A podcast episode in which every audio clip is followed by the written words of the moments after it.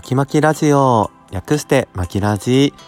えー、皆さんこんばんは、えー、そしてお疲れ様です。パーソナリティのマッキーです、えー、今回が第18回目の収録となります。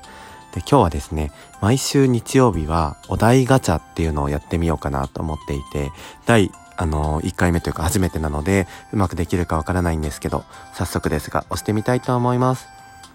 ドゥルルルルダン忘れられない印象的な同級生同僚っている？えむず。忘れられない印象的な同級生同僚。えー、ちょっと考える時間欲しい。そうですね。同級生か。同級生はね初恋の K 君のことが今パッと思い浮かびましたね。ちょっと喋ってみようかな。でも同僚の方がね直近の話でいいんですけどと忘れられない同僚。どっちもあるな。ちょっとどっちも話してみます。まず初恋の K 君に関しては、えっと、中学校1年生で出会ってでその後もね仲良くしてたんですけど一回も同じクラスになることってなかったんですよね。ただなんで仲良かったかっていうと同じテニステニス部だったんですね。で結構あの仲良くなってからは2人で遊んだりとかあのお家に行かせてもらったりとかっていうのもありましたね。で結構中学生の時って男子同士で体触り合ったりとかって皆さん経験ありますか？女性の方はないと思いますけど。なんかそういうちょっとおふざけでね、そういうのがあった時期なんですよ。なんかそういうのがね、割と盛んだったんですよね、うちの学校。で、僕がどっちかというと可愛い方だったので、なんかそういう対象にされることが多くって、まあ、そういうのもあって、よりゲイの目覚めが加速してったなっていうのは あるんですけど、それはまたね、別のお話でしたいと思います。で、ケイ君とは、なんか、まあ、常に2人ってわけではないんですけど何かと2人 ,2 人になることが多くってですごいイケメンとびっきりのイケメンってわけじゃないんですけど結構ね目鼻立ちあ目はねつぶらなんですけど結構お顔立ちはっきりしててかっこいいんですよ。で女の子からもやっぱモテててで何よりねこう性格男っぽかったんですよね。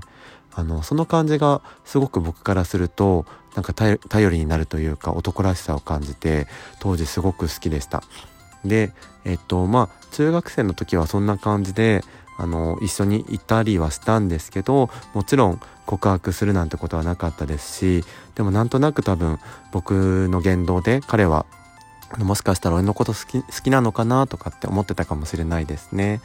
まあまあまあそんな感じで淡い恋で終わったんですけどあの高校に行ってあの僕引っ越しちゃったんですけどその時にメールでやり取りを久しぶりにした時に「お前ってもしかしてゲイ?」みたいに言われてなんかねその時結構衝撃だったんですよね。あのきっとのんけだろうとは思ってたけどあのその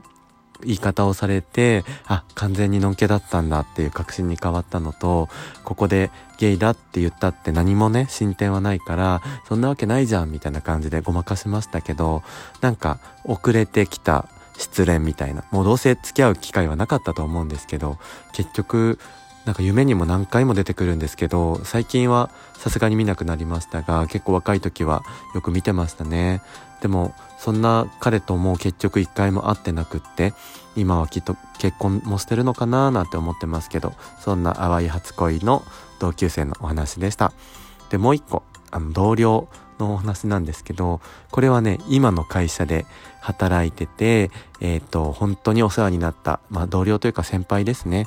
で名前はあの R さんとしておきます でこの方とは僕入社してえっ、ー、と、すぐに仲良くなったわけではなくって、あの、僕の部署がですね、ほぼ女性だけなんですね。で、結構女性とは今まで仲良くなる機会も多かったですし、全く苦手意識はなかったんですけど、ファッション系の女性ということで、今までとはちょっと、あの、雰囲気が違うというか皆さん結構ねはっきりされた方が多いし綺麗だしおしゃれだしっていうのでなかなかすぐに仲良くなるって感じではなかったんですね。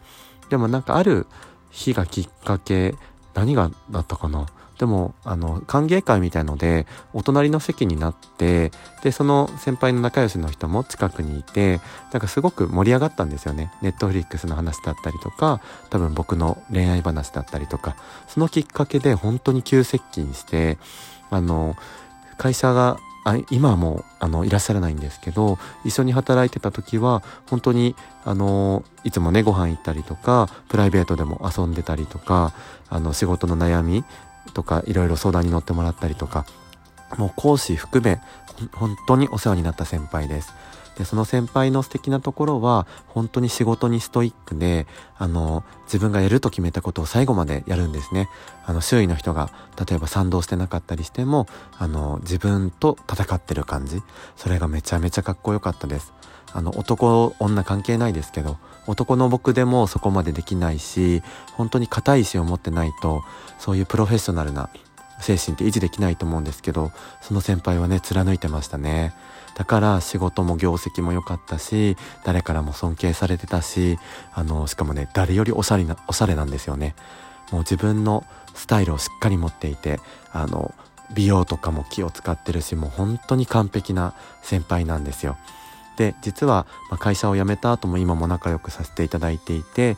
あのよく遊んでるんですけど今はねだんだん先輩から友達に近づいてきてる感じですけどあの今でも本当に大好きですしその先輩がいなかったら僕も今のように働けていなかったなと思うので本当にあのお世話になっております。その先輩とはねよくご飯に行って過去のお話だったりとか恋バナとかしたりしてなんか2人して泣いたこともね 2, 2度や3度あるんですよね傍から見たらあの別れ話をしてるカップルみたいに見えたかもしれないですけどもう実際はもう女子会っていう感じで あのすごくそういう思い出もいいあの経験だったなと思います。